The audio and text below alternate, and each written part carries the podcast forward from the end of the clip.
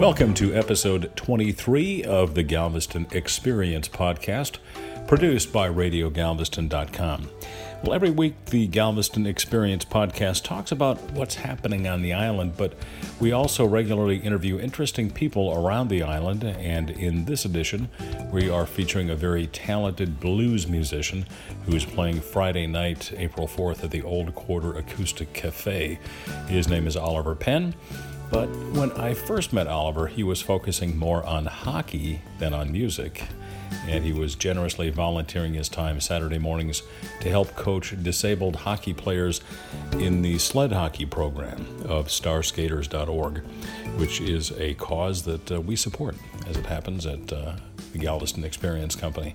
Well, we caught up with Oliver on the phone, and he talked a little bit about his evolution from playing on the ice to playing some great blues music. When I was in high school, I didn't really play too much music. I was pretty much focused on hockey. I, played at some school dances and some some house parties and stuff, but uh, when I got to college, I knew I really wanted to focus on music and and try to go for that. And so I made some friends, and uh, they introduced me to some local musicians in the scene, and really forced me to get out into the music scene of Providence and, and cut my teeth. And so when I came back to Texas full time after I graduated college, I kind of really knew what I wanted to do and and go in on the, the music thing and, and kind of had had an idea of how I wanted to go about it all. And then I really haven't played hockey since probably freshman year of college. I think was the last year I played uh, and haven't really skated much since then, but I do miss it. So you're either all in, I guess, all hockey or all music, right? True. Yeah, that's probably my personality. so tell me a little bit about uh, your your current uh, musical situation with the band and how everything came together. Uh, when I first uh, came back to Texas, I played a lot of solo shows. Um, I really didn't have a band, but I knew I just wanted to kind of get my feet wet and start playing around. And the more I played in, in Houston for the first couple months, I just made a lot of connections and and uh, met people through other people and uh, eventually I was able to kind of form a trio, a drummer named Greg and a bassist named Robert, and that's usually who I play with. And then for this tour, um, which is about a year and a half after I started playing music in Texas, I got Greg to, to join me on tour for drums, and then a guy named Sal to play trumpet, and one of my good friends and mentors, Jake, to play bass for me since Robert couldn't come on tour. So we're playing all over the country. We're st- we started with the Texas circuit, and uh, we have two more shows left for that. We have Galveston and Dallas this weekend, and then next Tuesday we leave for Nashville, and then that starts the out of Texas uh, stretch of the tour. So the tour lasts how long? Uh, the tour will last. Uh, I think it's about 14 dates in total.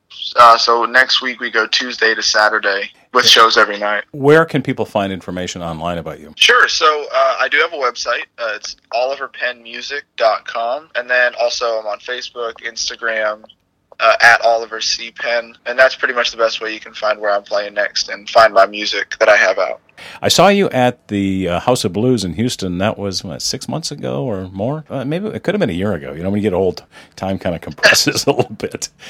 But it was awesome. Yeah. Uh, now, is that the same guys that you have will have in Galveston or different people? Um, so it'll be the same people. That's kind of the band I've been, I've been sticking with for a while. But for people who uh, this is their first time with Oliver Penn, how do you describe your music? To make it easy, I call it blues.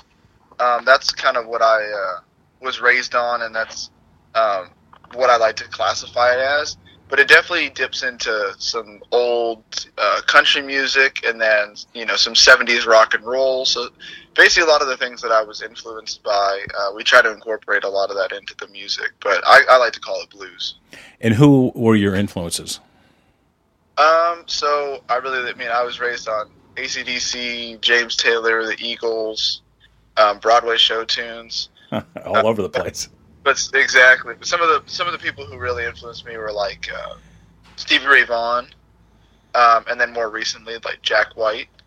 Um, those are two two guys who really changed the game for me. We were cruising around down downtown Galveston about a week ago, and we poked our head into the Acoustic Cafe just to kind of check out the venue, and it looks oh. like it's going to be fun on Friday night. Yeah, I've never seen it. Um, I know my friend Charlie Harrison he plays in a band called Charlie and the Regrets. They play there quite a bit, and they're actually opening the show for us on Friday, and then uh, Kevin Russell from Shiny Ribs uh, is playing there on Thursday night. So there are definitely some people that I know who have played there, but I've never played in Galveston and never made it out there. So I'm looking forward to seeing the room, and hopefully we have a good night. Well, and something tells me it will be quite a good night at the Old Quarter Acoustic Cafe with Oliver Penn, Friday night, April 5th. Be sure to look for tickets at the Old Quarter Acoustic Cafe's website, or they may also be available at the door. And for that link to Oliver Penn's website, check out the calendar page at galvestonexperience.com and look uh, for the event on Friday night, and you'll find details there. So that way, if you happen to miss the show in Galveston, you can check out all of the future dates after he's done with Texas. Oliver looks like he's going to be heading east for the rest of the tour. We hope you enjoyed this edition of the Galveston Experience podcast and subscribe. We're available on all the major podcast platforms as well as the podcast page at galvestonexperience.com. Oh, and by the way, this was the first one we actually produced fully in the new Seawall studios of Radio Galveston.